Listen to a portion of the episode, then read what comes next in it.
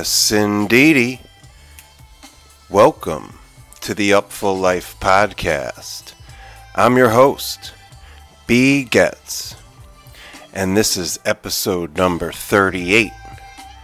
Coming at you live and direct from the Chesapeake Bay just outside of Richmond, VA. And we got a good one for you, folks. So grateful you are tuning in.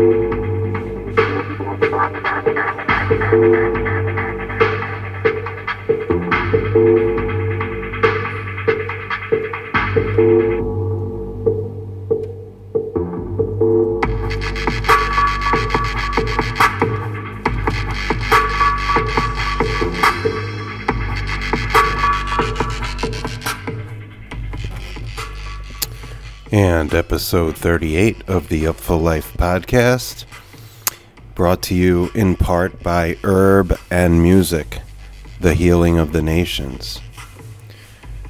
Herban Music is a fresh new online periodical that seeks to explore the storied history between the worlds of sound art, spirituality, and raised vibration. They intend to celebrate the people, the songs, and the stories behind the music, marijuana, and movements. The concept is intentional.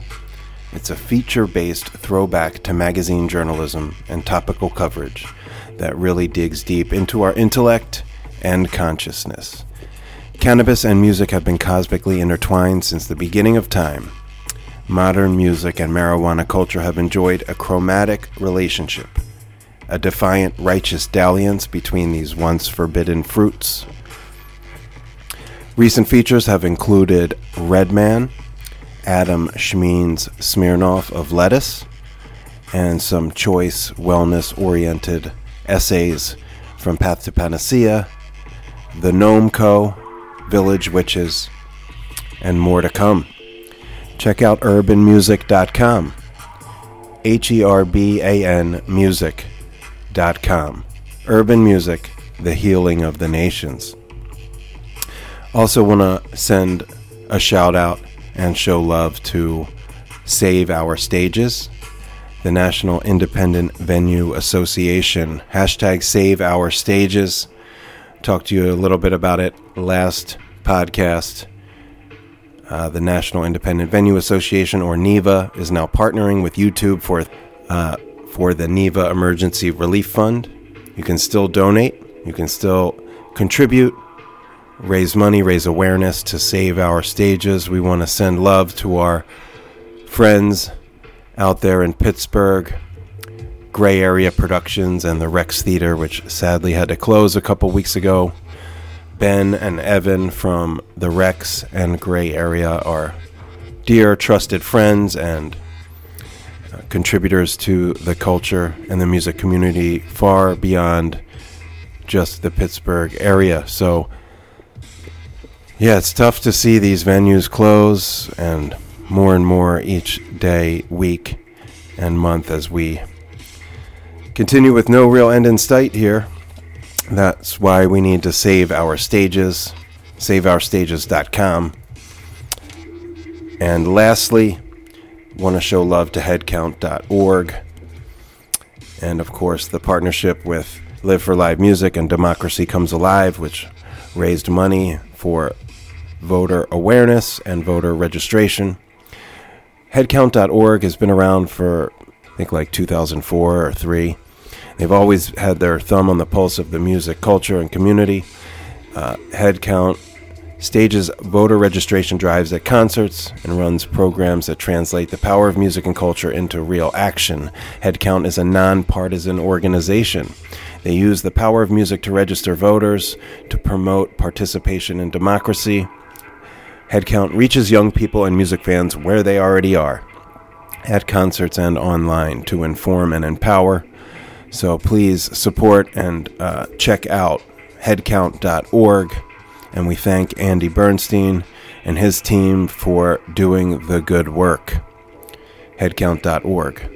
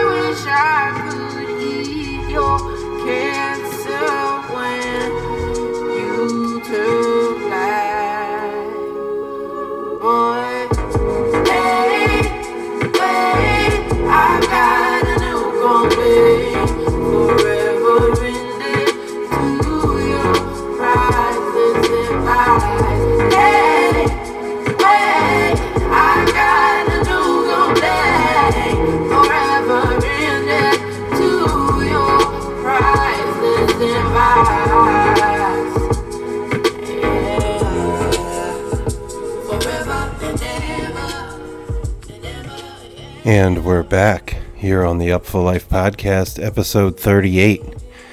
Want to send a huge shout out and deep bow of gratitude to my man, the Diesel, Karl Denson, for sliding through episode 37.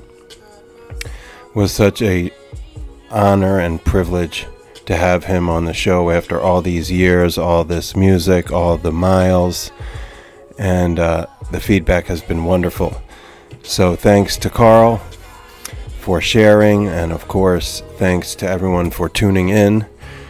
Uh, please rate, review, subscribe to the Upful Life podcast. You can do that at Apple Podcasts. That's really helping out the show, getting the algorithms sent in this direction, and bring new listeners to the show. So please subscribe to the show at your podcast player of choice, or rate and review at Apple Podcasts and iTunes. And of course, you can email me directly with feedback, constructive criticism, ideas, and such at b.getz at upfullife.com. That's the letter B dot G-E-T-Z at upfullife.com. And uh, also want to let folks know I was a guest on a brand new podcast. It was like their fifth ever episode. It's called Almost Familiar. And Wes and Elizabeth host that show, and they were kind enough to invite me on to tell my tale, my story, my journey, professionally, personally, musically, spiritually, etc. So that was a wonderful experience to be on the other side of the equation, and you can check that out at Almost Familiar Podcast. With that, we'll get into episode 38 of the Upful Life podcast. You actually heard in the uh, read over in the beginning, after the Calvin Valentine Mazel Tov theme song that I play every week, uh, you heard the beginning of Apple Cat's set from Burning Man 2013 called Circles and Threes with that Disney like opening into the foreboding, deep, meditative dubstep.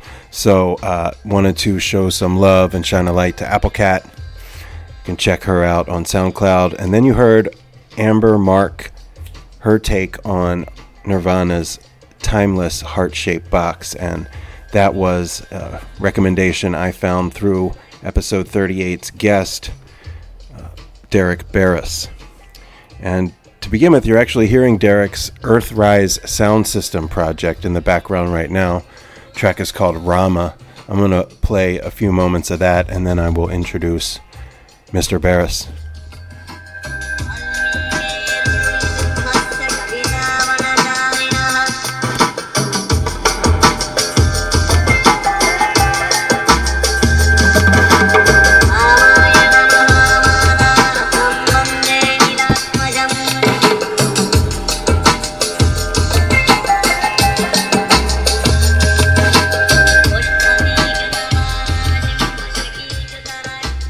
Earthrise sound system right there.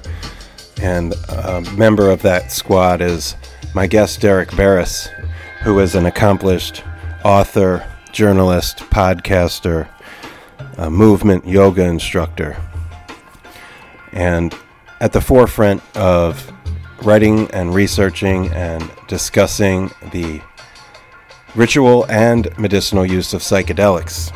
Uh, the reason I had Derek on the show is because I came to know his work through the incredible Conspirituality podcast. Now, uh, what is conspirituality, right? You, you probably have heard the term or even of the podcast as it's wildly popular in its first year. Um, I've been troubled, concerned, frightened by the developments I've been noticing in uh, festival culture and spiritual culture communities, and that extends over to the wellness and yoga diaspora as well. Much uh, akin to what we're seeing on a macro level in this country with uh, the political division and ideological extremities, the racism and QAnon conspiracy theories, anti Semitism. And it's rampant in the Burning Man world and festival communities, ecstatic dance, even in Deadhead and Phish communities as such. Um, it's prevalent everywhere. Uh, there is an infiltration and infection and indoctrination. And it's frightening. And uh, many folks have sounded the alarm, including uh, the hosts at Conspirituality Podcast. Now, Derek is a multifaceted author. He's a media expert, fitness instructor. He's based in LA, born in Jersey, spent a good deal of time in New York City at the turn of the millennium. Uh, he's originally a music journalist and has pivoted into a number of other uh, important, imperative endeavors. Uh, he's interviewed over a thousand artists uh, as a world magazine, world music magazine editor and journalist. He started as a crossword puzzle editor, but he's uh, written for dozens of publications, including MTV, Rolling Stone, The Village Voice, Women's Health, Yoga Journal. But what really grabbed my attention was that he'd written for Relix magazine and Urb, URB Urb, which is a seminal electronic music periodical that I adored and bought at Barnes and Nobles on a monthly basis. Um, He's also been in Trace and Remix and XLR8R, which is an- another great electronic music mag of yesteryear. He's currently a columnist for Big Think, which is an awesome website um, that I encourage you to check out, where he writes on myriad topics. Um, and as I mentioned earlier, he uh, has this wonderful Earthrise sound system musical project, which I encourage everybody to check out. And he just dropped his latest book called Hero's Dose The Case for Psychedelics in Ritual and Therapy, which is out now.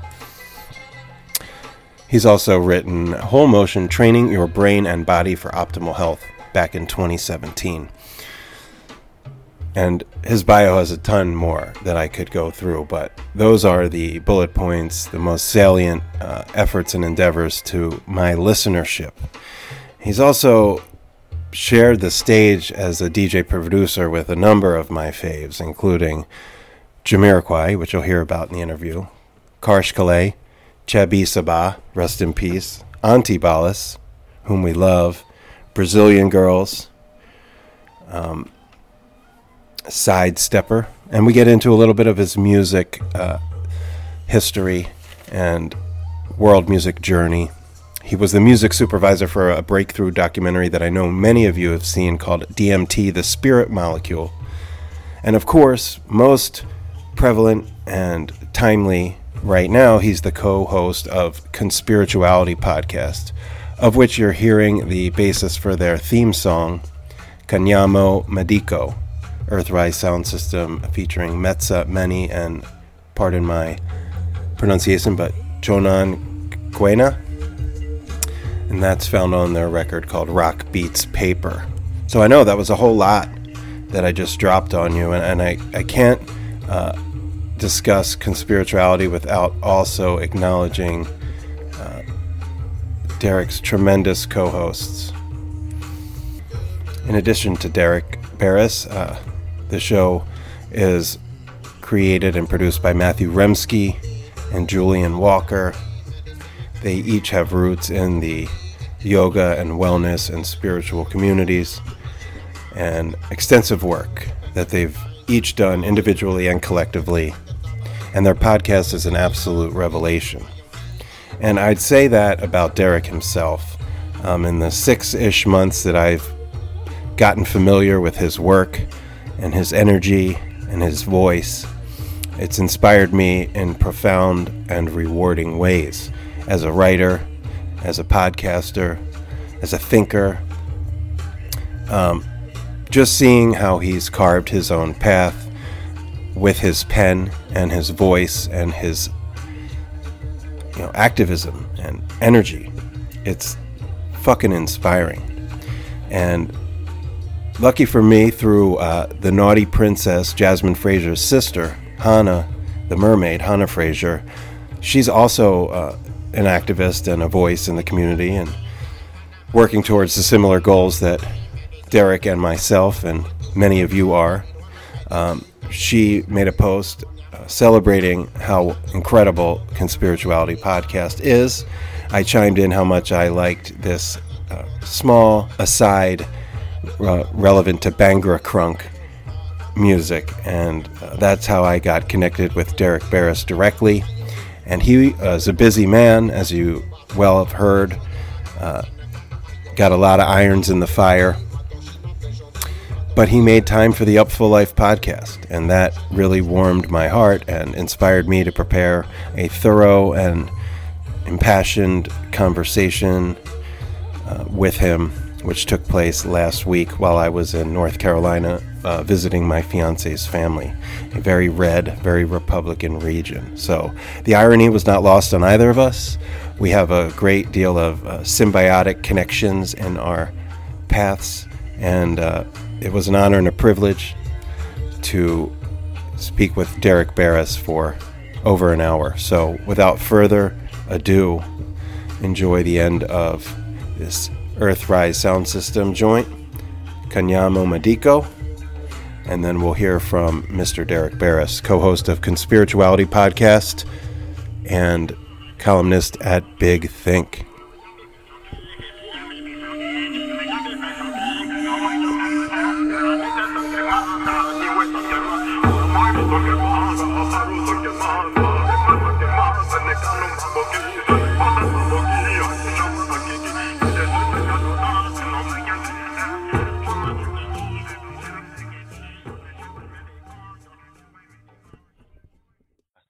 Just wanted to take a moment and thank you for making time for the Up Full Life podcast. Thank you for having me. I look forward to talking. Yeah, and I got to tell you, um, just finding your work by way of the Conspirituality podcast and then sort of going from there has been such a wonderful uh, resource and uh, just almost like a place to go. You have a very calming, soothing voice and demeanor uh, when you broadcast on your podcast, and from there I found you on Big Think, and a number of articles that you've written. So I can't stress enough how just impressed I am with your voluminous catalog and portfolio, and of course, how potent and important the work that you're doing is in this moment in time. I really appreciate that. You know, these are, especially with the conspirituality podcast, these are all themes that have been prevalent for a very long time, and I've observed and noticed. And like with a lot of things, it, it takes the culture sometimes a little bit of shaking up to notice uh, the the basically the origins of how these situations are created. And I have to say, even though I've observed certain patterns in the wellness industry and in yogis particular, uh, I did not expect it to go this dark uh, this quickly. I didn't think the situation would would go in that direction. So I think really what's going on is we're just trying to uh, make sense of it ourselves as it's happening in real time. And I would have to concur that nobody I don't think whether how much you're paying attention or kind of just going about your business. I don't think anyone really anticipated how far and how fast, and and that's a big part of what makes your program and uh, the, conversations and dialogues that you've opened up through conspirituality and before that on Earthrise so important is that none of us were prepared to react, uh, respond to this so close to you know our various communities and and people we know and love, the as in as well as the macro sense with the country and the election. So, yeah, it's been a real boon to I know my community, my friends and family, and anybody that I've turned on to uh, your podcast and your work has thanked me and uh, extrapolated further from there. But I think before we explore that stuff, and that I'm anxious to do so, and have a long list of topics that I'd want to go over. I think I want to ask you to basically introduce yourself because I I found so many similarities. Uh, i was also born in Jersey and began uh, my journalism career, if you want to call it that, as a music writer, and that's still my primary area of focus. But it has a bit more breadth, you know, 20 years in, and I really admire the work that you do and I know that you have similar roots, Jersey and in music journalism. So if you wouldn't mind, maybe just as little or as much as you want to better familiarize uh, my listeners with, you know, your humble beginnings. Well, as you said, uh, yes, we are fellow Jersey residents, or I was a resident for a long time before moving to Los Angeles. I guess we can start with with writing and music. I actually didn't start as a music writer. Well, my first pieces at Rutgers was as a music writer, but I actually was a political journalist for a brief time for a number of papers. You probably remember like the Home News and then the Star Ledger, uh, and then some local newspapers as well around central New Jersey. And then I got a job in Princeton as an entertainment writer in 1998, and that changed my writing focus because as much as I've always been politically engaged, I really just did not enjoy talking to politicians and council people and things of that nature. I'd rather I prefer talking to artists. And that really set off my my path as a writer and as a journalist. And I spent the next decade or so writing first about rock and hip hop. And in Princeton, there's a lot of theater and sculptors and plays. I talked to a lot of playwrights as well.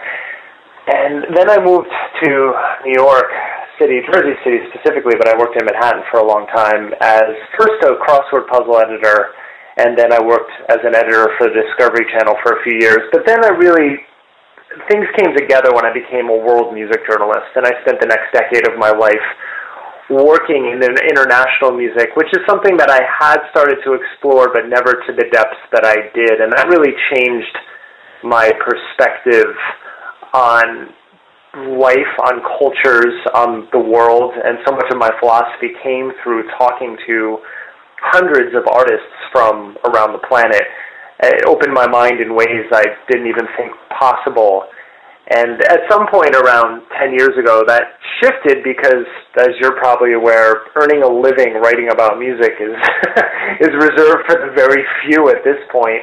Uh, so then I switched to health and science journalism as I have been a movement instructor for almost two decades now, and that was always also something that fascinated me, and I was able to secure writing gigs, writing about health and science, and even now uh, I'm very soon I'm working for a startup, a tech startup, but my main job is writing about flow states and the psychology of flow states as well as productivity and mindfulness. So all of these pieces have just been a continual um, journey through all of the different passions that I have, and fortunately, being equipped with the skills of being a researcher and a writer have made me uh, it makes that appealing to employers who are looking for the kind of work that I do. So I'm I'm pretty lucky that I've been able to stay focused on doing what I love and find ways to support myself in the process. Wow, yeah, that's the dream right right there. Uh, you know, you you found a way to continue continue in your areas of expertise and passion, and also you know uh, earn a living and do so something you can be proud of and hang your hat on. And as somebody, I, I still call myself an aspiring journalist, even though I've been at it nearly as long as you. Um, I, I find it inspiring to see someone like yourself really carve your own path. And what I've come to know in the short time that I've, you know, read your work, you know, six months or so with the podcast and, and is really you haven't sold your soul or compromised your ideals or convictions. Quite the opposite. You've imparted them in a way, in a language that everybody can easily understand. And that's what I meant when I said hearing your voice on the pod and, and what it's speaking and the messages and the data and the perspective, but delivered in a very soothing, calming, and warm uh, intonations. It's it's just wonderful. And then from there, you know, reading the different topics that you've explored uh, from that perspective and the mindset is just inspiring. So I was just wondering, you know, how you got from point A to point B. So I wanted to just ask because I was reading your bio and I'm a lifelong Jamiroquai fan, and you mentioned you shared the stage because we're a big Jamiroquai house, and the Upful Life podcast does a lot of Jamiroquai stuff. What what was that connection? Well, in when I started working as a world music journalist, I got tapped in very early. I was working. One of my closest friends was the publicist for Putumayo World Music, and that's how I got that's how I actually got started on that path because he introduced me to the person that hired me for the magazine. And shortly after that gig came about, I just got tapped into the circles of uh, Indian and Indian American musicians around 2000, 2001 that were circulating, known as the Asian Massive. So Karsh Kale, Hebi Sabah, Medieval Pundits, and I befriended them. I ended up touring a bit with them as a DJ. I started spinning world music. I had a weekly party with Karsh in the Lower East Side for about a year. That was very successful and a lot of fun. And so through that, uh, I became friends with a number of labels and artists. So not only was I writing about it, I was also working as a music photographer and a DJ. So I really immersed myself in that world. And from that, I had my own sets that I would spin, but one of my closest friends had a uh, a DJ trio called Globe Sonic, and uh, Fabian Alsultany and Bill Bragin, and then there was a third member, Benjamin, who ended up dropping out, and so I just kind of snuck in and took his place, and I ended up DJing with these guys for 15 years, and so we we had a number of residencies in New York. We had some really great parties. But that Jamiroquai gig was, uh, we were friends with the founders of Giant Step, and they wanted us to open up for them. So Jamiroquai was playing at the Nokia Theater in Times Square for two nights, and so we opened. Uh, the first night it was just Fabian and myself, and then the second night it was just me because Fabian actually had to catch a flight that morning. Uh, so that was the connection. That was some two of the biggest shows I've ever played for sure in terms of crowd, and uh, definitely a little bit unnerving. I don't mind being in front of a crowd, but when you're opening an act and everyone's waiting for for an act like Jamiroquai, it, you know, definitely uh, it was a lot to handle. But it went really well, and it was it was a warm response. And I, you know, got to talk to him for a few minutes backstage, which was great. And yeah, I'm, I I had been a big fan since the early '90s, so that was definitely a highlight in terms of my musical career. Uh, would you believe I was at those shows? I actually wrote a story about it for Jambase.com. So, you know, okay. small world, small yeah. world. I'll have to send you yeah, the review sometime. Yeah, absolutely. And I also, during those years, I was writing a lot for Relix. So we probably had some crossover there too with Jambase. Yeah, I would think so. Um, that was on my, my list was Karsh, Karsh Kale. Uh, through Sound Tribe Sector 9, I had seen him perform a number of times and a DJ set or two, so I'm sure we crossed paths one way or another. And of course, we opened Relix. Up for Sound Tribe. We opened up for Sound Tribe as well one time. Um, I, I forget what venue it was, but uh, yeah, I remember that as well. That's awesome. And and with regard to uh, to Relix and that whole scene, I, I of course listened to your uh, interview that you did with your co-host with Jeff Krasno, and you kind of made a flippant side remark to Jeff that you remembered him by way of his brother Eric and Soulive, and that's like my neighborhood, and it kind of got my first plugs in the scene was through Velour and Soulive and Lettuce and such. So small world, and it's pretty cool that you know, this is, may have not been the first time that I crossed your path in the arts community. So, right on. No, definitely not. I want to kind of transition to the here and now a little bit because obviously that's why I reached out. At what point in time, because we talked about how far we've fallen and how fast, but I always had some reservations that I kept to myself. And part of the magic and beauty of conspirituality and your work, as you've had no problem addressing and uncovering these troubling themes that reared their ugly heads uh, as COVID uh, happened. So I'm curious, do you did you have any uh, moments in time, say in the past dozen years since you've been a, uh, transitioned to working more exclusively in the wellness field?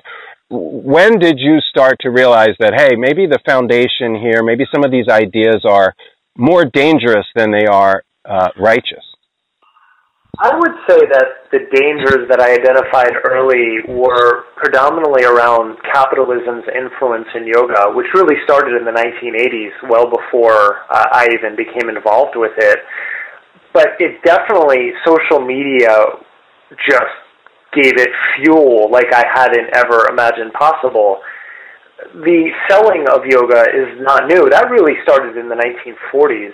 Uh, before that, and, and before that in some ways, but it was much, much different type of yoga. In the 1940s, that's when the sort of fascination with the physical fitness aspect of yoga started. And let me say that I have no problems with people doing yoga if they only want to do it for physical health. I have no problem with that. I'm not sort of purist in any capacity as an instructor or as a fan of yoga. So, but there but there is also a, a way that companies have taken advantage of it. I remember one time seeing a train company. I was on the Long Island Railroad, and there was an advertisement for uh, a, just a, like an Acela or something, and they, the person was doing a yoga pose in the seat to kind of display how much room that they had. And at that point, I was like, oh, okay, okay, they're, they're, the appropriation is really bad now, and it's it's it's more than that. And what happened is there was an entire generation that happened after I started, which happens with everything, so that's not an outlier. But Instagram changed yoga in a way that it purely focused on the branding rather than any sort of message. And so instead of having especially with my training as a photographer, if I want to show off a sunset or a mountain or something beautiful, I'm behind the lens and I take the photo of it to represent what I'm looking at. And that completely shifted when everyone had a camera in their pocket. So all of a sudden, you have a beautiful mountain, but then the person felt it necessary to put themselves in it to make them the focal point of that beauty. And so you have this very egocentric focused platform in that sense, and yet all of the comments that they write are about transcending the ego and spirituality. And that, that wedge that happened there, I knew that there were a lot of problems with it. The the branding of it, the the idea that uh, every individual has to be a brand, they're their own business, and as someone who works for myself, I know, you know, I know what it's like to have to hustle and have a lot of gigs. But there's just something gross about appropriating the words and the messages when you're talking about transcendence and really you're just focused on yourself. And I think that mindset helped to create the conditions for what we're experiencing. And that, that's sort of half the story. The other half is, and uh, Julian Walker, my co-host, and I, we started a website in 2012. Uh, it was we were two of five that started it, and it was called Yoga Brains. And it was specifically five of us who were all either yogis or yoga instructors who were talking about the lack of political engagement in the yoga community broadly. At the same time, Seane, Hala, and Suzanne uh, had started Off the Mat into the World, so they were doing real world work on getting yogis to understand the social and political relevance of what it means to be a yogi. And we had this website going on, and we were yelling into a void back then. And we had a small following, but it definitely was nothing like what happened with conspirituality. And again, because I don't think the culture was ready to recognize the importance of politics uh, in, in life. And I think that has to do with the fact, and again, we're about the same age, we're from the same area, and you know it's possible up until recently, at least the last few years, to live in America as a white person where, or speak for myself, but I, I don't know all of your cultural background, your ethnic background, but to live in a way where politics really doesn't affect you. You can live your life without voting. You can live without knowing who your congressperson is. It doesn't matter. And that early training I had in political journalism, where I had to go to school board meetings and zoning meetings and see what happens on a granular basis in community politics, opened my eyes to uh, what it takes to actually function as a society. So, in that sense, I have always remained politically engaged since then because I know the importance of it. But in general, the yoga community has had a certain sense of privilege that I don't think they've recognized as a privilege when you don't have to partake in your democracy. And what happens in situations like that, when a, when an entire, you know, this isn't just the yoga community, but because it's what I've been tracking and part of, I can speak intimately about it. I'm sure there are many other communities this is affected in the same way. When you're not engaging, when you have a country where not even two out of every three people vote every four years or at all, off year elections, forget about it um, then you have you have the conditions where people can exploit that. And we're seeing that's what's happened with the Republican Party. This is not new. What what is going on right now has been happening forever, but we can point to the John Birch Society in the 60s, and then we can also really look at the fundamentalist Christian movement in the 90s, whose entire role, and I remember reading about this in the 90s, training politicians and judges and lawyers specifically to go out and overturn Roe v. Wade and other issues like like prayer in school. Like they've been working on this for decades. And here you have this this Instagram yoga culture who can't even think in minutes right? Because all that matters is this next branding opportunity, the next photo, this next thing to come up. And so you you have this culture that has expendable income and they're they're checked out politically. And then you have this movement that's been going on for decades that's been trying to game the political system. And guess where we are right now? We're seeing the consequences of that in real time, and we're about to put a Supreme Court judge into place who is probably going to help to overturn abortion rights in America. Um, so that's a very long answer, but it's a complicated topic, and there, are, it's not just like there's one response to it. The conditions have been brewing for a long time, and now all of a sudden, you have a community, I'm speaking of the yoga and wellness community, that was always skeptical of power because they didn't understand power in the first place and they're now being told that they can't do things that they've been accustomed to doing their entire lives, really in the name of public health, but because we have an administration that's completely ineffective, it, it the and, and from the top conspiracy theories are coming down, then they've just gone off into conspiracy world. And all of those factors have factored into what we call conspirituality and this uh, this um, tendency for certain people in this community to be sucked into these crazy conspiracies, and they bought in really quickly, as you're well aware. Indeed, yes, and you're right. I am a white male, so I totally identify with the privilege and the ability to float along. And I would even say that that was probably my sort of Epicurean mindset for most of my 20s. Even though I, I was pretty politically active around the 2000 election, I was very, uh, I would say, like disillusioned by that whole experience and allowed myself to not give a fuck for far too long.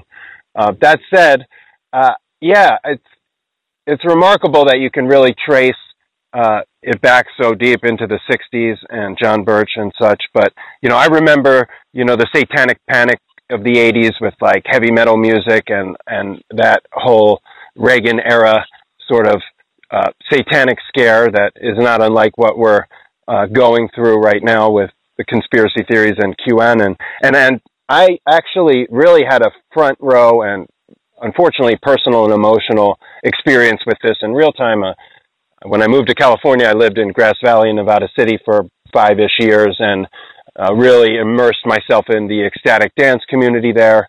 Uh, I, I, feel like I, I, get a lot out of that, uh, the ecstatic dance itself, not unlike what many folks get from yoga, of which I'm much more of a beginner intermediate.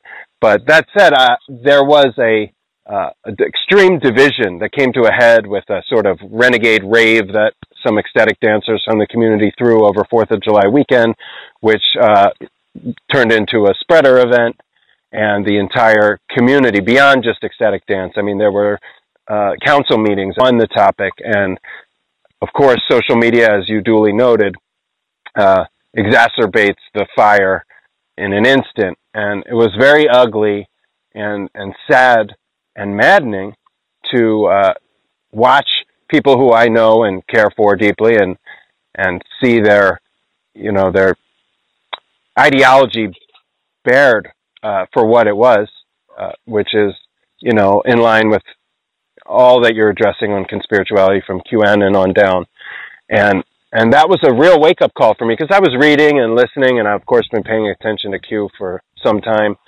uh, knowing it was headed somewhere bad.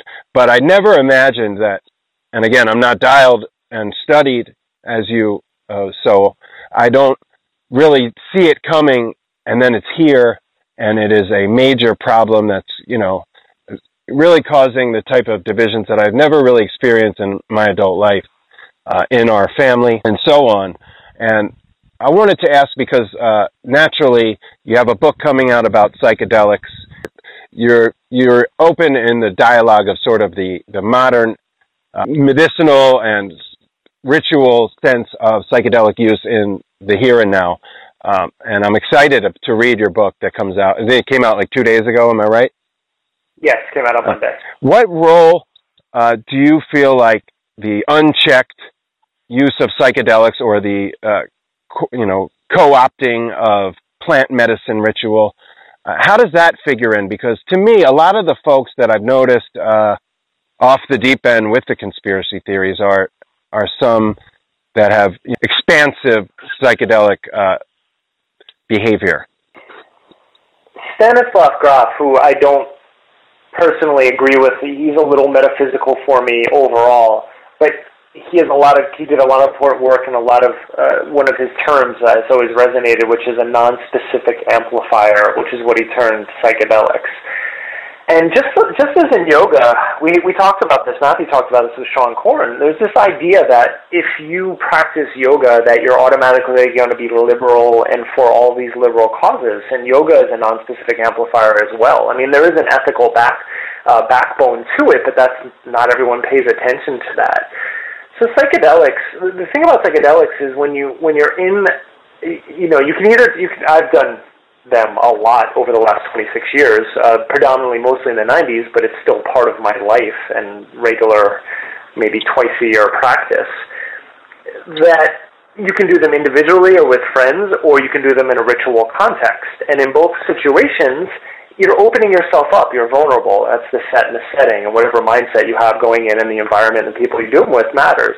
And when you are in a situation where you're doing them, say, in a ritual setting, and the guide might not have the best intentions, or they might be a predator, or they might just like to mess with people's heads, which is completely possible. I was in a peyote ceremony once that I left early because the I the guide was just I didn't know him going in, and that was my mistake because usually I know the people I'm going with, but I had an opportunity and I took it, and it was it was the wrong choice. But fortunately, I had enough familiarity with these substances that I, you know, was able to get out of there without any real problems. But when you're in these situations and you you you know like anything these communities are bubbles and if you are in a community that's prone to conspiratorial thinking anyway a lot of people who gravitate towards psychedelics are skeptical of systems of power sometimes rightly so but sometimes that can again get you into trouble and it's just it becomes a, a sort of self-perpetuating ideology that you're engaged with. So if you think that there are aliens that are running the government, and then you're on psychedelics, all psychedelics do, as serotonergic, serotonergic substances, is they they put you into a certain mindset. They tamp down the ego center in your prefrontal cortex and they open you up, but they don't put anything into you. They just bring out what was already in there. That's why they're so effective in the right environments for addiction or therapy or PTSD or counseling. They're very effective because they make you look at your shadows. And if you if you are having someone who is helping you through that, one dose of say MDMA, it's been say, let's take Ibogaine, for example. Uh, Iboga has helped people conquer addiction in one dose. And the reason is, is because they see something in themselves that they want to change. The work of psychedelics is always done in sobriety. All it's doing is showing you a way forward. Whether or not you change and do it is going to be up to you. But there, there are opportunities, there are rituals where you can change your mindset and that's really important. But guess what? If your mindset is that there are aliens or there's a child sex trafficking ring that's ruining the world and you're around people who also believe that and that's what's get amplified in, in ritual, that's only going to confirm your pre-existing bias going in. And so the, they are therapeutic in the right circumstances. But like anything, people don't always take them in the right circumstances, and they probably don't even realize what what they're being led into. And again, when you when you have a blowout experience on a psychedelic, and if you're being told by what you believe to be some spirit force that's telling you that there are these alien child sex traffickers then you're just going to move forward with that, and that's what I think is happening in at least some of the communities that I'm I've heard about. I can't say my own communities because it it hasn't gotten to that point with the people that I run with. Yeah, there's a lot to unpack there as well. I would say my own, you know, routine with psychedelics is not unlike yours. I was a bit more frequent and maybe reckless in my younger years, but it remains a part of my life in the right time, place, and environment. But uh, unfortunately, I uh, I struggled with pharmaceutical opiates for a long time. Uh, I don't any longer, and uh, I am well aware of the the magic and the sort of beauty of of iboga. Read read about it and, and considered it in my own journey, and I was curious because I know you've written recently about benzos, which was never my thing, but obviously is a major issue and is prevalent in all kinds of communities and of course, you know, pharmaceutical opiate addiction and addiction in general. Uh, do you find that there is a connection with people who are, are wounded or struggled with addiction or are in the throes and some of this magical thinking and cons- embrace of conspiracy theories and radicalization? Absolutely. I and I will I will always point out when I'm speaking about data and when I'm speaking about either anecdote or uh, just an idea that I have and this is purely an idea, this is speculation completely, but I would not be surprised if at least a fair amount of people who are really spiraling into these conspiracies are on some sort of antidepressants. And that that just comes from the fact that 19% of adults, and that is a statistic in America, are on an antidepressant every year. So you're probably dealing with a, a good majority of people uh, who are who are behind these or really being taken by this who are on these drugs. And you know, what what I realized that when I started writing the book about a year ago, last fall is when I started, and I wanted to write a memoir because I had some pretty intense experiences and I wanted to share them just as a storyteller because I thought they were interesting. And I realized, though, that if I were going to write about psychedelics during this time, I would have to talk about their therapeutic uses and both what they helped me through, but also what they're helping other people through. And then if I wanted to tackle that, then I had to talk about why the current mental health protocols are not working. And so that led me into antidepressants and benzodiazepines and antipsychotics and just going through a bit of the history of the psychiatry industry in the 20th century, which is quite shady and very, very opportunistic.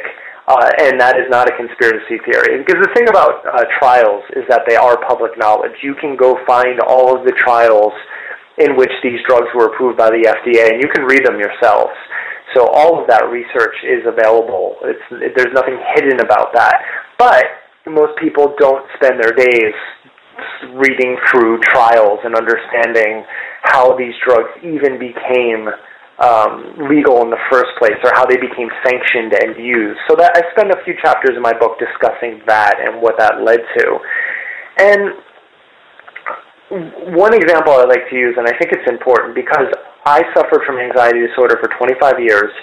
For a while, for about a six month period, it was crippling, and I, I got on Xanax. My doctor recommended it. I got on it, and fortunately, I had enough wherewithal to not take it every day or every time I felt like I wanted it. I really only used it as needed. And that is what these drugs are designed for. So some people use them safely, they work, and they get off them without a problem. I'm a case study in that. And I know other people who've been like that, so that's fine. But the Xanax trial, when it became approved by the FDA, so first of all, to get a drug approved by the FDA, you need to have two clinical trials showing efficacy over placebo. Now, how much efficacy doesn't matter. Could be 2%. It's, it's as long as it's more effective than a placebo. So one of the Xanax trials was a 14-week trial. At four weeks, Xanax was outperforming placebo. At eight weeks, they were even. And at 14 weeks, placebo was outperforming Xanax.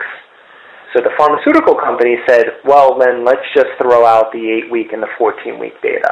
They only submitted the 4 week data, it got approved you have one of the most addictive substances that is sanctioned in benzodiazepines and Xanax particularly, but all benzos, that is only shown to work for four years. But you have people that are on them for years and decades. And what it's doing to their body and the consequences as they age is horrific. And that you, when I started writing about this topic, I had a number of recovery groups start following me on Twitter and talking to me and sharing my articles, and people sharing their personal experiences with, with them, which are horrifying.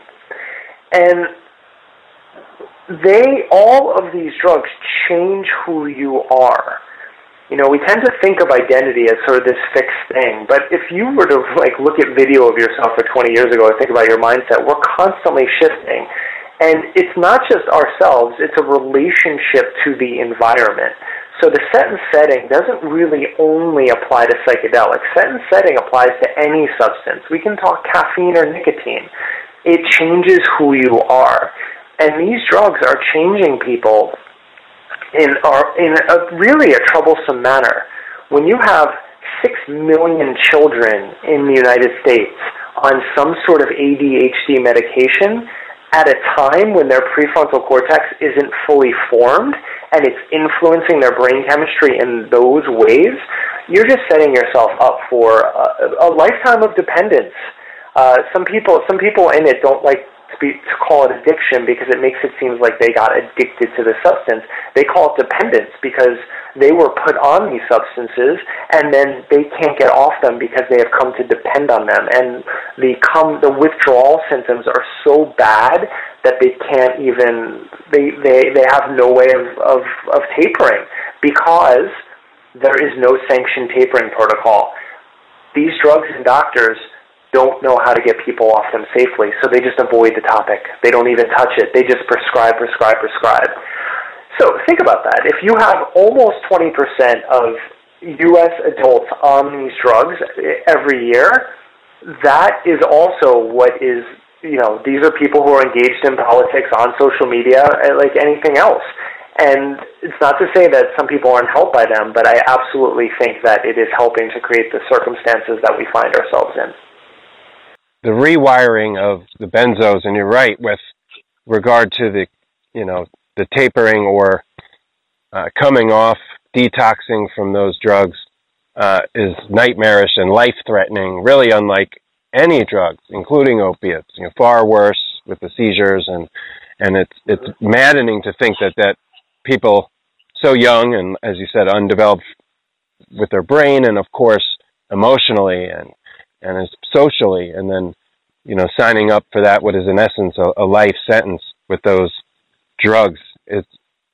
it's hard to imagine that that's the type of thing that gets sanctioned but that's sort of an underlying as a microcosm, I should say, for you know big pharma, and and you know that's the thing. So uh, when you talk about wellness and you talk about you know the yoga community and and the dialogue that's happening there, I've been really impressed with some of the conversations you've had on conspirituality with like Seane Corn and such. Um, how did you know? Because there's an inherent distrust of big pharma in that community. That's why so many people flock to uh, a more holistic or alternative or organic diet way of living.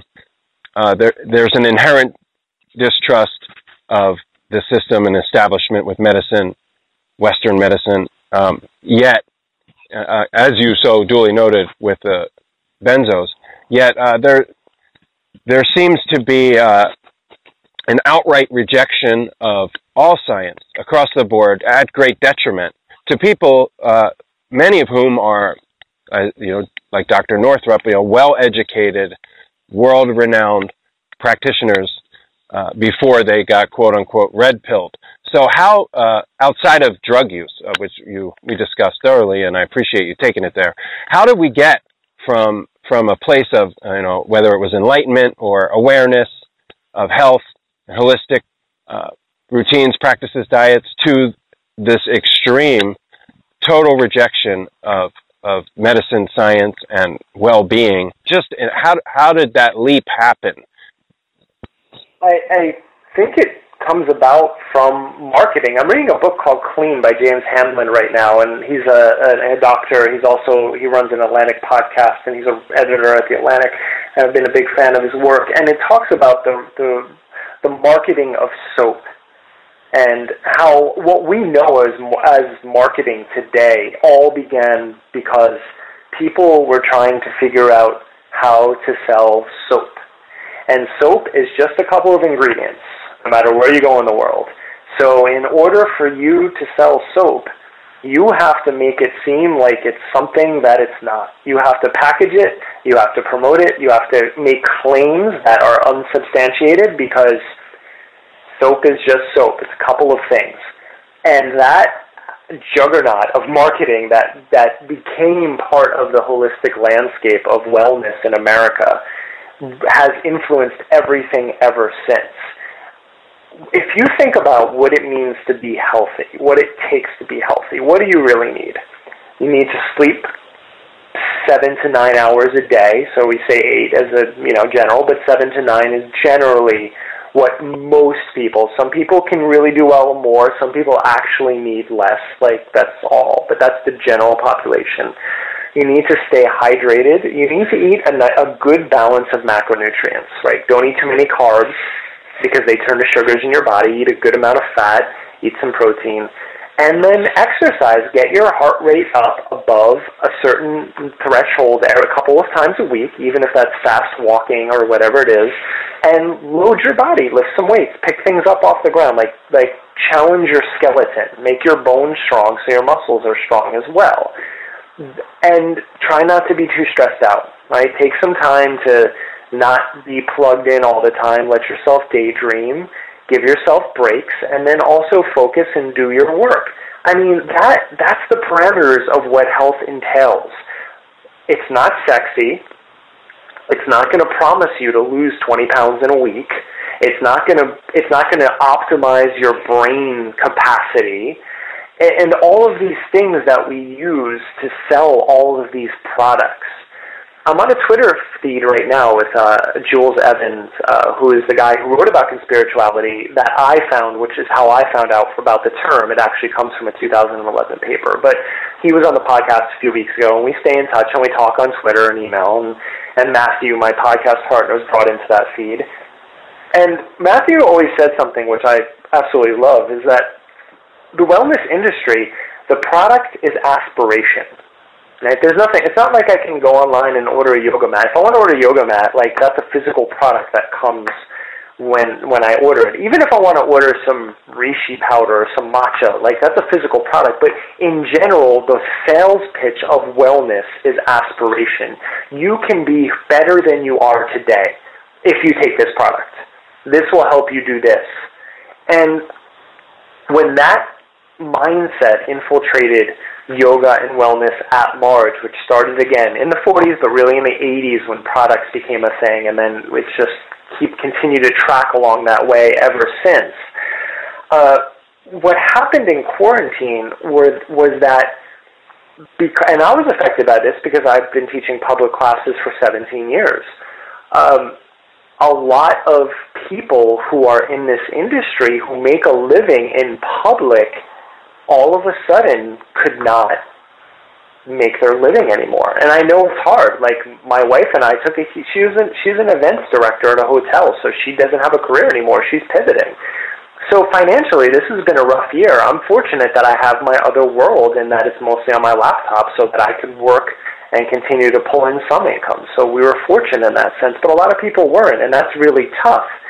But if you're accustomed to selling aspiration as a lifestyle, and then all of a sudden your revenue streams are no longer open to you, well, some people noticed early on, and I don't know if, if Christiane Northrup is one of them, but we can definitely track her numbers, which Matthew has done eloquently, and look at when they start using hashtags like the Great Awakening and the QAnon adjacent hashtags – well, their social media followings grew by the tens and hundreds of thousands. Rashid Buttar, the the um, the doctor, also noticed that. Like I, I would track his numbers, and they like quadrupled in a matter of month when he started going anti-vax and 5G and all of that. And that happened to a number of figures. So all of a sudden, you you have this cottage industry of people whose revenue streams are cut off. And then they see that, oh, look over here, I can monetize this. And that's what they're doing. So I don't actually know. I, I'm sure some of these figures truly believe this stuff, but there are going to be hucksters everywhere, and people go where the money is.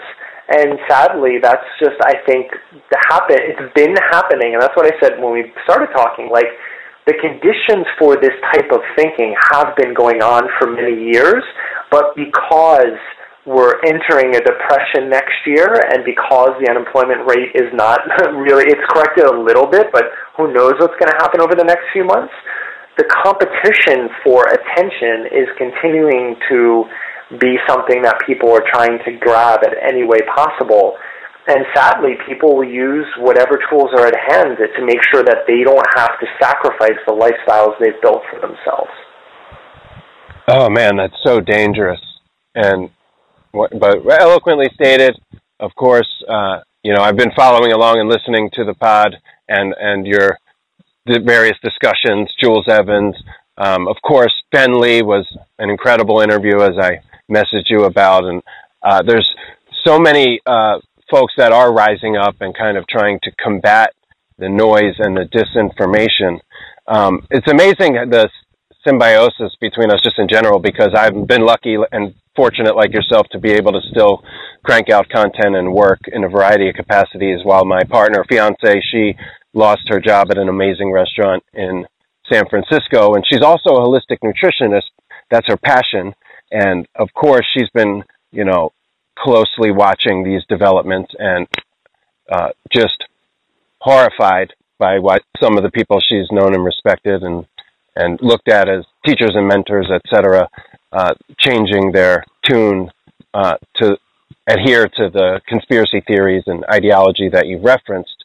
And we actually uh, we live in Oakland, and when the city basically uh, the day before uh, her restaurant shut down on the 12th, and I think the rest of the city shut down on the 13th of March, we decamped up to where I used to live in Grass Valley with uh, some folks that I know and love and uh, on this ranch. And it was just five of us for several months. And while it was really rewarding to kind of detach and be able to write and create and live in a yurt, um, one of the women uh, there uh, got pilled really hard, really fast. And we had uh, up close and personal view of how an otherwise pretty solid gal uh, with a lot of similar interests, and that's what brought us together. And just watching her unravel with the Alex Jones videos and fall of the cabal, and then it was pandemic, and then you know it was just all the way down. It was and it was really uh, difficult in essence for my partner, who not only connected with her on a variety of of just good vibes and working in the garden, but seeing how you know somebody's otherwise good intentions could be hijacked and repurposed in such nefarious and you know abhorrent ways and uh, that's what really uh, will deliver me to the QAnon questions because uh, or QAnon. I, I think I just started saying it wrong in the beginning, and it just stuck. Okay. But whatever. Yeah. Um, that has been uh, just next level, and I'm talking to you from my fiance's uh, family home in very rural, very red North Carolina. While uh, my fiance's uh, aunt, who lives here, is one of the few Democrats in the region, proud and loud, um, she asked us point blank, "What do we know about QAnon?" And we opened this dialogue with this 75 year old woman that I would have never imagined having. And I had a similar one with my mom when I was just visiting her in the Jersey Shore, etc. But we're also having it in our ecstatic dance community and Burning Man camps and festival crew. Um, and of course, the macro sense we're having it, you know, by listening to your show. And it, it, it feels like a simulation. The, the, the tenets, what they believe is so preposterous and the way they've been able to not only peddle the satanic cabal, but fold in, as you noted, the 5G, the anti-vax, all these different, you know, fringe ideologies and how and why and what about COVID made it so? First off, uh, there's another parallel we have. My wife is from North Carolina, and her mother lives there. So Perfect. but the, you know, I remember I taught two classes. I used to teach on Sundays, and uh, I remember teaching at Equinox my kettlebell class and then my yoga class, and everyone was a little skipped out because shutdowns were becoming a real thing. Uh, everything shut down the following day. And I remember teaching my classes, and then the next day it shut down. And I, re- I remember telling myself, okay, well, prepare to be in your apartment pretty much exclusively for the next 15 months. And the only reason I, ha- I told myself that, that piece of information was because I've been studying evolutionary biology for the last 10 years as a passion, out of something that I like. And I know how pandemics work and I knew what had happened previously. And I knew, given the last few months, of what was building, what was ahead of us. I feel lucky for that. Most people that I knew were like, wow, I hope we can go back to work in two weeks. And I was just shaking my head because we have, as humans, we've done so much work to separate ourselves from nature in order to just be safe. But every technology has its cost. And that's something we don't tend to look at. We look at the benefit but don't always understand the cost. And the cost of indoor heating and electricity and year-round processed food is detrimental to our immune system and, and our and our mental health in general.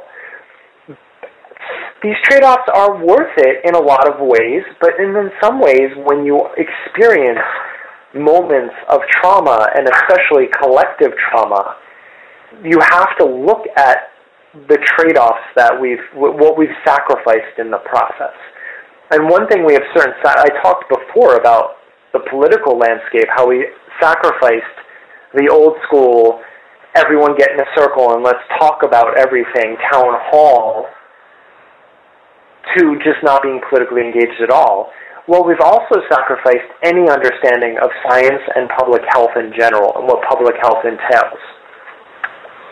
So, I would not say that QAnon um, really when they from what I can imagine people who were behind this they it's not that they were planning necessarily on the conspiracy theories that they chose on. They were just pushing buttons and found the communities that would listen to them because if you notice, 5G was only around for a little bit at a fever pitch. Like they kind of poked that and the hornet's nest, it rattled a bit, but then it quieted it down pretty quickly. It's the anti-vaxxers, that marriage, when they got into that community, that's when it took off. The anti-vaxxers and the stay-at-home moms, the education, like the homeschooled children, um, like tapping into that community what um, is called pastel Q, right? This very beautifully presented aesthetic on social media, and then you go past the photos and listen to the messages and the hashtags, and you find the, the sex trafficking and the child trafficking uh, conspiracies. You all of a sudden had a population that was already being primed for this type of thinking, even though they didn't realize it, and then they have to stay at home. And like I said earlier, their freedom, their, what they think of as their freedom was taken away from them. It's always put that way. It's never put in terms of helping other people and understanding that you're trying not to overload the healthcare system. I worked in an emergency room for two years. I've seen emergency rooms when they get chaotic. And so imagine what happens when you have a pandemic. I can't imagine that. But just knowing from the regular course of life of having worked in an emergency room and seeing it, I can imagine how overwhelming. We already have a broken healthcare system. We know that. There are many reasons to be wary of big pharma. Vaccines are not one of them. And that's where people get tripped up because they associate everything to do with big pharma as a problem. And like anything, there's nuance there. And so it's just I think that QAnon was able to just work its way. I, I, I honestly don't think there was a master plan. I think it just found a community and they took off together. They joined hands and then just went running with it. Because what's different about this and why it's so destabilizing is because there is no leader, there is no cult charismatic figure who's telling you that the world is going to end on December 10th, and that that means that an alien spaceship is going to come and take our souls away and transport it to utopia. There are a number of predictions. If you've noticed, none of them have come true at all. If they've come true, it's by way of people fitting political circumstances into these very broad strokes that they've created in their Q drops so there really is no prophecy.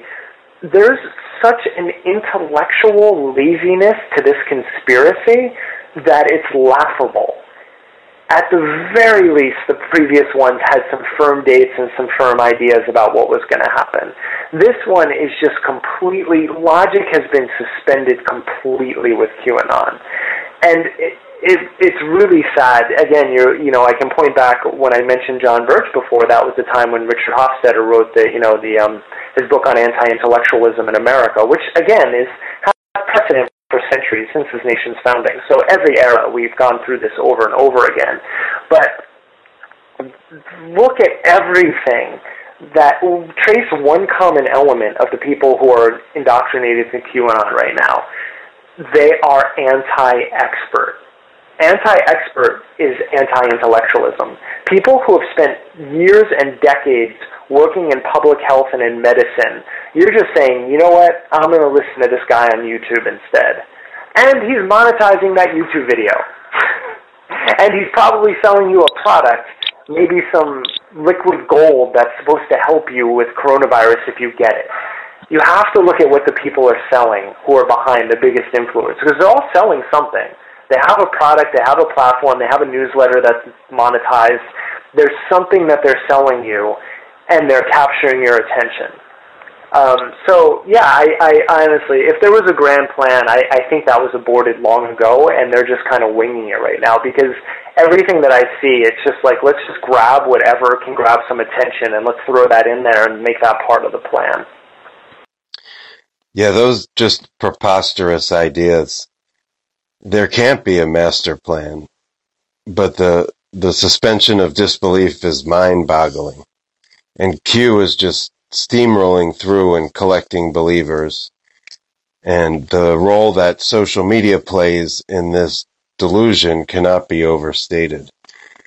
I gotta, I gotta switch gears here and, and touch on something because I was born Jewish. I was raised Jewish in a predominantly Jewish community. I was bar mitzvahed in Israel, confirmed, Hebrew school, Jewish summer camps, all that jazz and yet I no longer practice Judaism in my own path. Uh, I do have a relationship with Creator, and we must acknowledge, you know, as you have already, religion, uh, fundamentalist religion, plays such a big role in all this. And again, I got to say that Ben Lee interview from uh, your Conspirituality podcast, uh, which we'll link in the show notes. Uh, that interview with Ben Lee really nailed a lot of points home, but the the one that really resonated with me is the paradox of of the anti-Semitism, um, because I struggle. Uh, you know, I'm outspoken critic of Israel, um, not unlike Ben Lee, and uh, in terms of their behavior and human rights atrocities, etc. And because of that, I am often ostracized by some Jewish family or friends uh, at odds with my people in that regard. Yet, in spite of that divide and my own path carrying me away from Judaism, I find the anti Semitic tropes abhorrent. The demonization and the whole George Soros angle, the repurposed blood libel, uh, the aforementioned wellness community's ideas of purity and perfection. It's just horrifying. I'm frightened and I'm troubled by the resurgence of anti-Semitic ideas and ideologies that are parroted by Q and the like. Totally abhorrent. And uh, naturally, I take personal offense. The proliferation of this prejudice is not lost on me because it's everywhere. And I got to ask you, Derek, it's hard to imagine the same people that I shared an ecstatic dance with or experienced a psychedelic adventure or just uh, enjoyed some of the sociocultural festival things of that nature. Those same people are espousing these ideas of prejudice, hatred, anti Semitism. These people, they're so pilled, it's turned them anti Semitic, or is this a mental illness? Uh, was that friendship or those experiences a facade? they hated me as a Jew all along? Or is it a clinical depression thing or manic behavior? There's just a disconnect here, and I struggle with it. I, I think humans are tribal. I mean, again, we, we when the conditions are right and everything's going along okay, we don't tend to notice our biases and they don't come out because there's no reason for them to come out. For some people, of course, they're always there, but but in, in moments where we have to shore up and we're left to our own devices and we can only rely on a few people, then they're really going to come out. That the anti-Semitism one has been hard on me because Glue Sonic, I referenced earlier, the three of us, Bill is Jewish, Fabian is Muslim, and I'm an atheist. And so you have three different. I don't have a tradition, but there. I mean, there's a tradition of thought behind that you know and i have a i have a degree in religion because i'm fascinated by it but I think it's because I've just studied so many of them. I'm like, well, they all kind of claim to be true, so there. Let's just let's just call it storytelling and, and celebrate that instead of getting caught up too much in the dogma of it. Uh, my music project, Earthrise Sound System. My partner Duke is Jewish. My ex-wife was Jewish, so I was around um, that community for a long time. And when I see the tropes about Jews as compared to just being around Jewish people, it, there is a disconnect. Be, it, it's just purely uh, fictional and imaginary. And it, it has persisted for thousands of years. And the sad thing, when you track it politically, it, it comes up during times of upheaval they have been the scapegoat literally for thousands of years now for many different countries to point at because the people in power want to be able to be like, you know what, things are messed up right now. It's them over there. And when you're when you're you become the scapegoat once and it works, people are going to stick with that tactic. So on a political level, it's not surprising at all. And and I I, try to avoid you know, comparisons to what happened in Germany because Nazism is such a, you know, people people who just pull it out very quickly and there's, you know, Godwin's law that once it's invoked that, you know, the the argument is over at that point.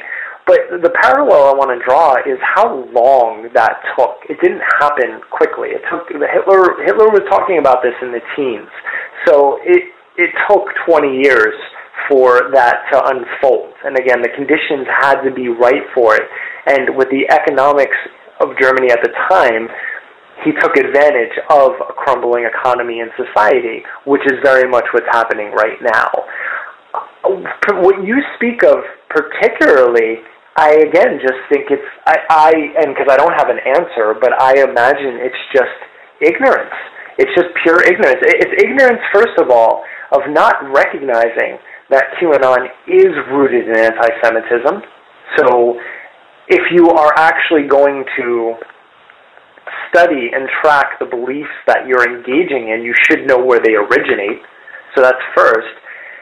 And second, it, it, is, it is our tribal nature, and people would always choose to be wrong than to, like to just come up with the most absurd claims than to admit that they're wrong.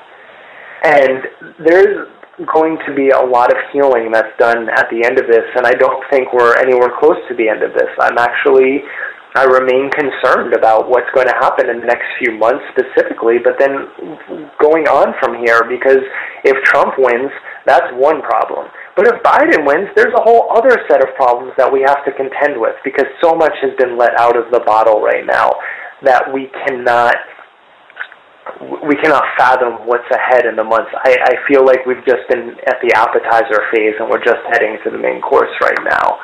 Uh, but I will conclude this with this part by saying that um, one of my very closest friends is black. I write about this in the book because uh, we have been through a number of experiences together. I've been pulled over by the cops with him more like almost all the times I've had trouble with the cops, it was specifically because I've been with him, just with him as my one of my closest friends. That's it. We never did anything wrong. We were never charged. Nothing ever happened, but we were harassed just for being together. And that even that minor experience opened my eyes to what he's had to live through for his entire life. And that also changes your perspective. So if you have the lived experience of what people go through, your eyes can't be shut to that. And I still think that the levels of privilege that people deal with is in this country without recognizing the real problems that they have, like when people say we live in a post-racial society or anything, it's ridiculous. And we usually focus on uh, African American, Latinx, and you know, there's the LGBTQ community, but Judaism, Jews have always been in that as well, and they, you know, at times like this, it just comes to the surface again, and it needs to be discussed and hopefully moved past at some point. But there's no precedent for that, unfortunately. Indeed, indeed, it, it could be ignorance for certain, but I can't help but wonder if it's a mental illness because it stings the anti-Semitism and, of course, the racism. Just seeing that unfold over the past few years and really all of our lives, but uh, brought into focus, especially this summer.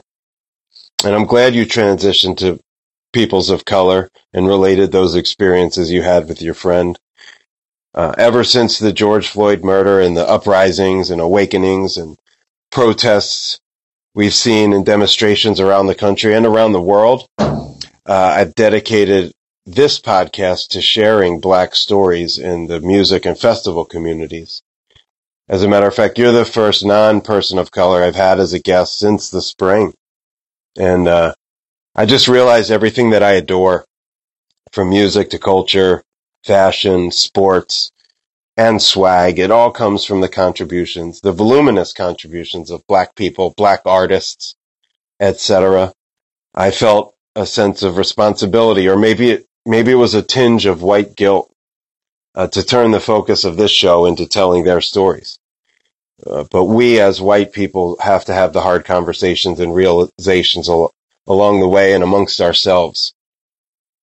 Um, and that within the same wellness and festival community that we're discussing, uh, there's just a ton of racism, a shit ton. It's hard to reconcile.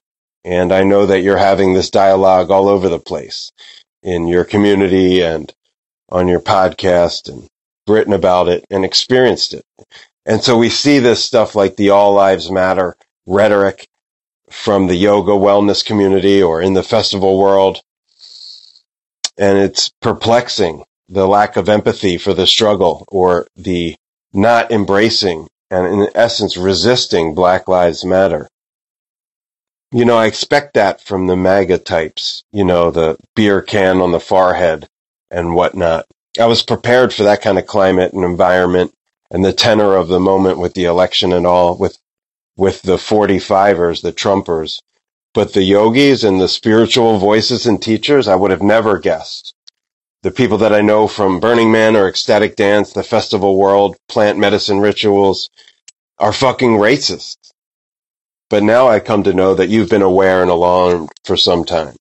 Super frustrating. It, you know, the all lives matter. That that spun up very quickly this year, and it's just how tone deaf are you?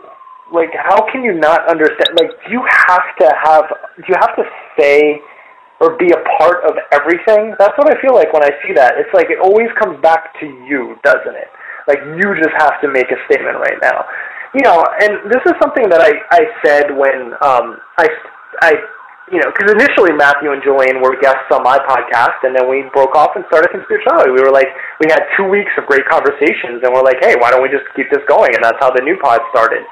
And I, and I knew going in, um, like we would encounter some minor resistance, and that's what it has remained as being three white men talking about this.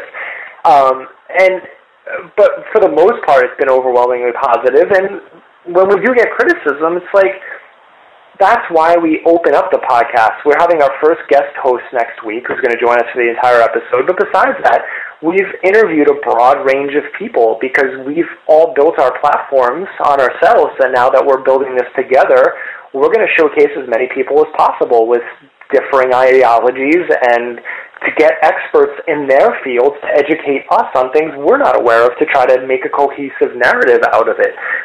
And that's what you should be doing. You should be reaching out and talking to people and understanding your lane.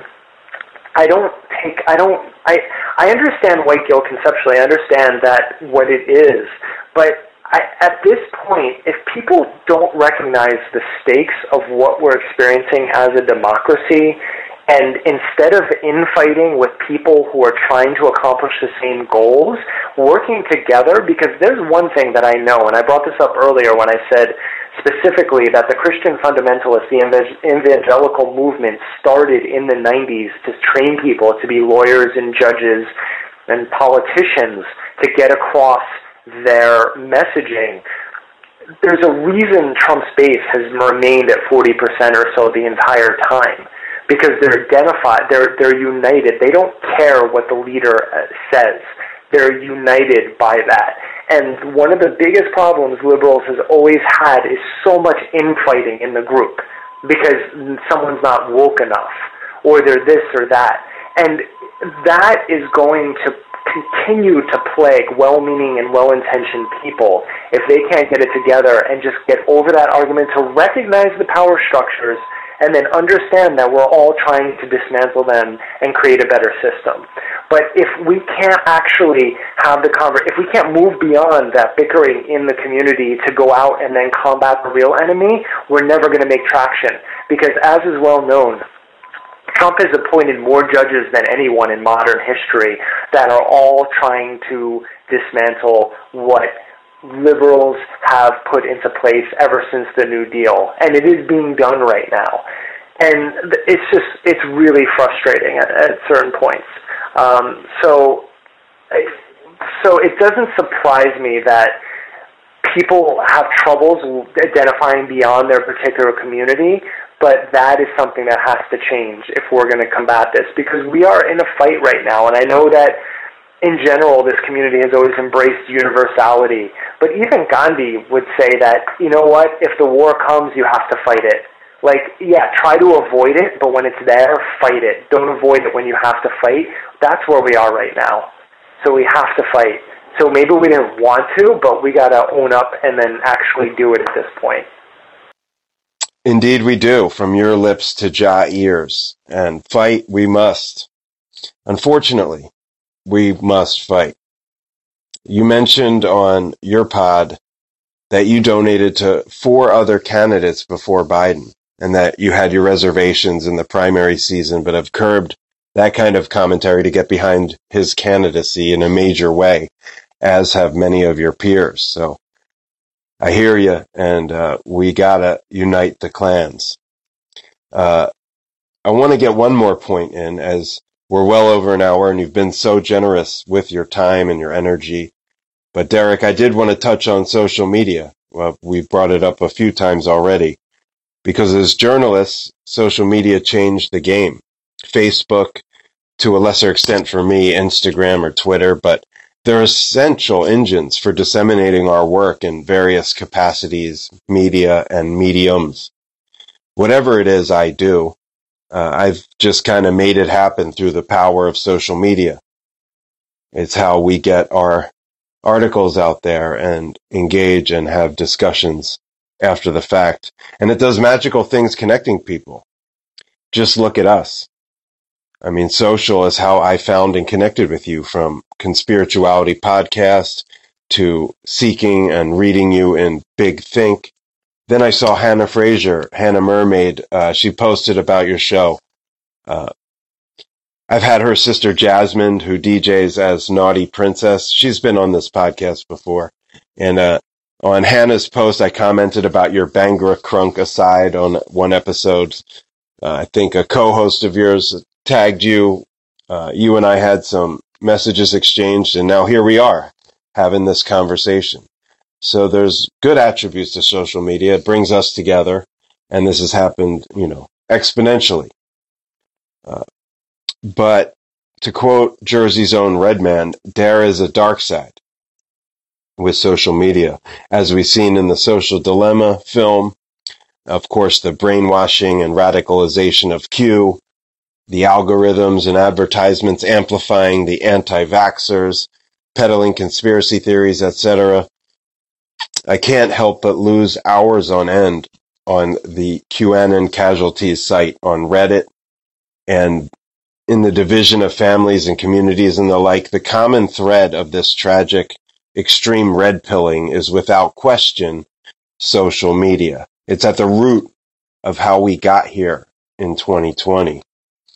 But again, Derek, you seem to have created quite a discipline for maximizing your impact and voice on social without getting bogged down in the disinformation or bullshit.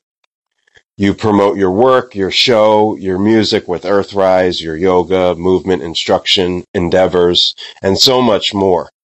And I know you've discussed uh, these methods on your podcast and in print, uh, your veritable how-tos of healthy social media habits. So uh, before we go, uh, if you wouldn't mind, please impart some of that wisdom and methodology for those of us who seek to focus and distill our use of social in constructive, positive ways. If we wanted to adopt such a discipline, uh, how do we get there?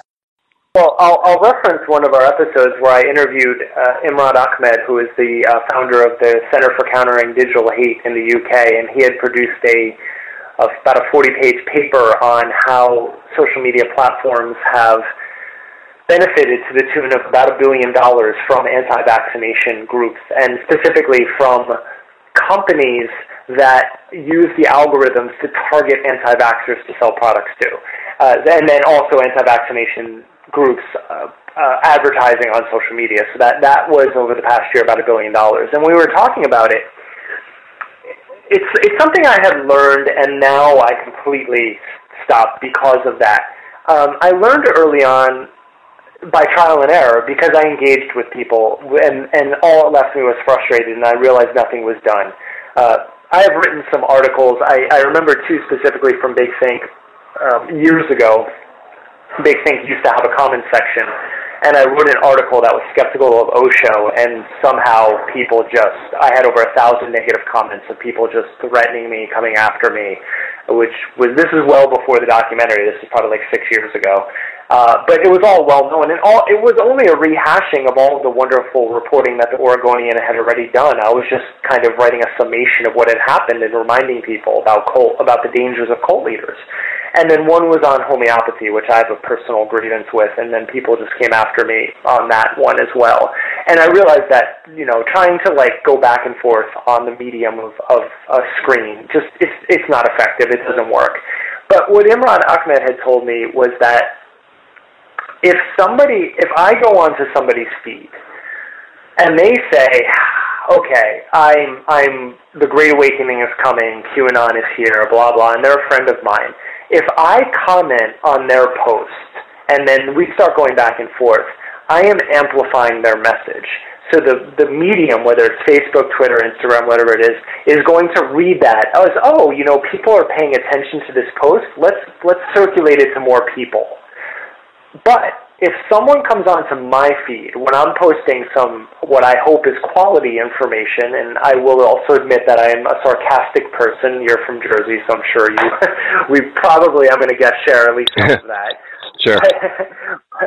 but I my sarcasm is my native language, and sometimes I post and there is no sarcasm font, so some people will be like, "Wait a second, and you know I have to put out that.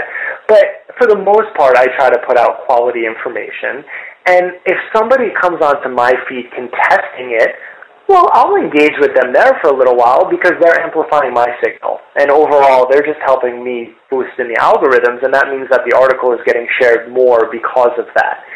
And when you look at what I said about the, you know the, the the war that's happening, it is a war for attention, and the medium that we're using is the media channels that we have, and hopefully it doesn't spill out into actual violence, although it does, as we're seeing an uptick in.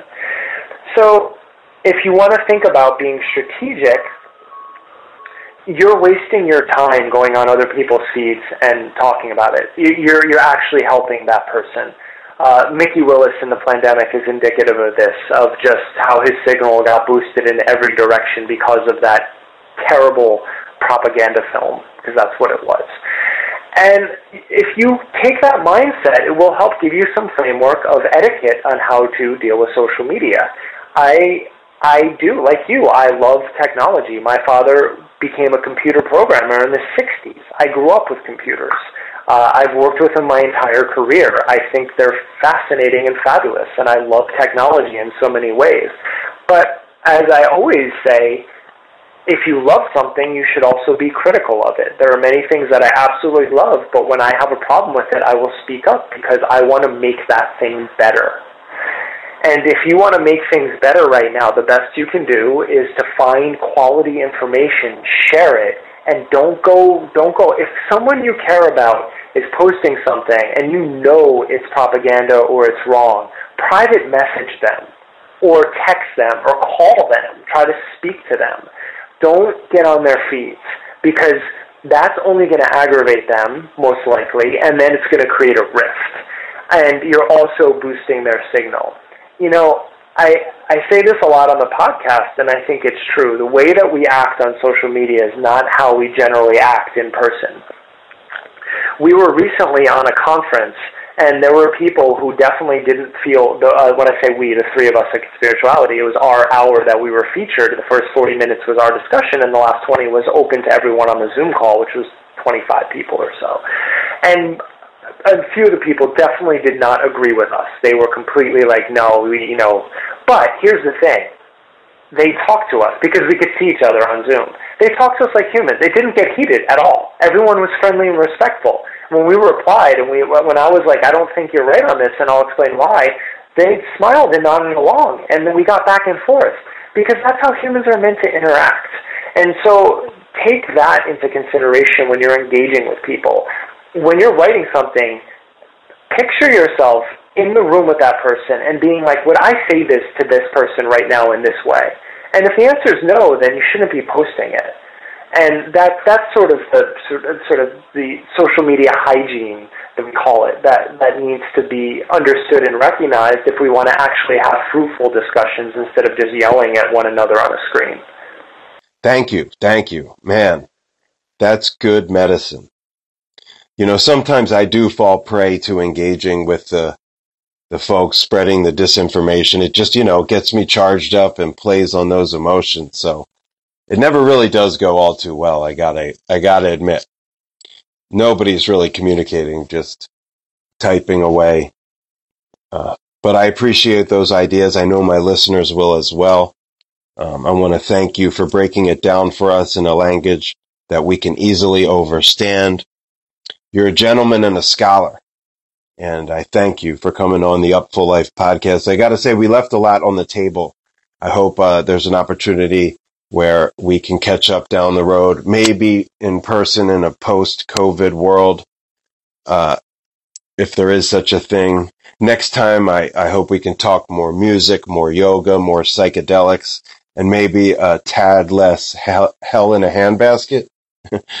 but uh, again, thank you for your time and your energy, Derek Beres. Uh, lastly, what's the best way to find you? To buy the new book on psychedelics, check out Conspirituality, or you know your writing with Big Think, your music with Earthrise, yoga, all the cool shit you're into. What's the best way to get you?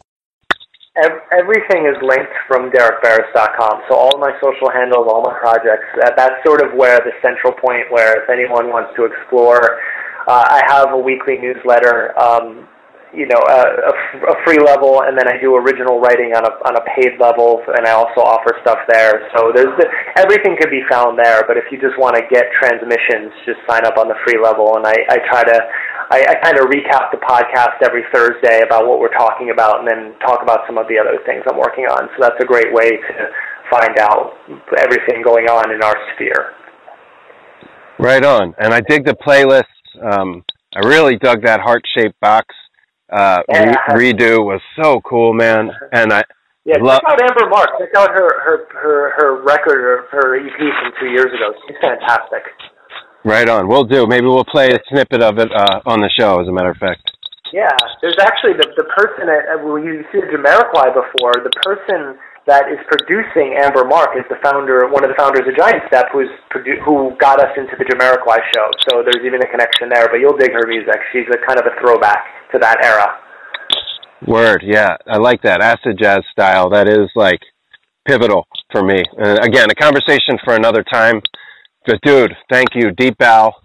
Uh, and I hope that uh, down the road we can do it again. But in the meantime, thank you for your time and energy. It was great talking, and it was nice to put a, at least a voice to the to the screen messages we've been sharing. So, so I really appreciate it. Thanks for taking some time out to talk. Yeah, likewise. Uh, you have a great one, man.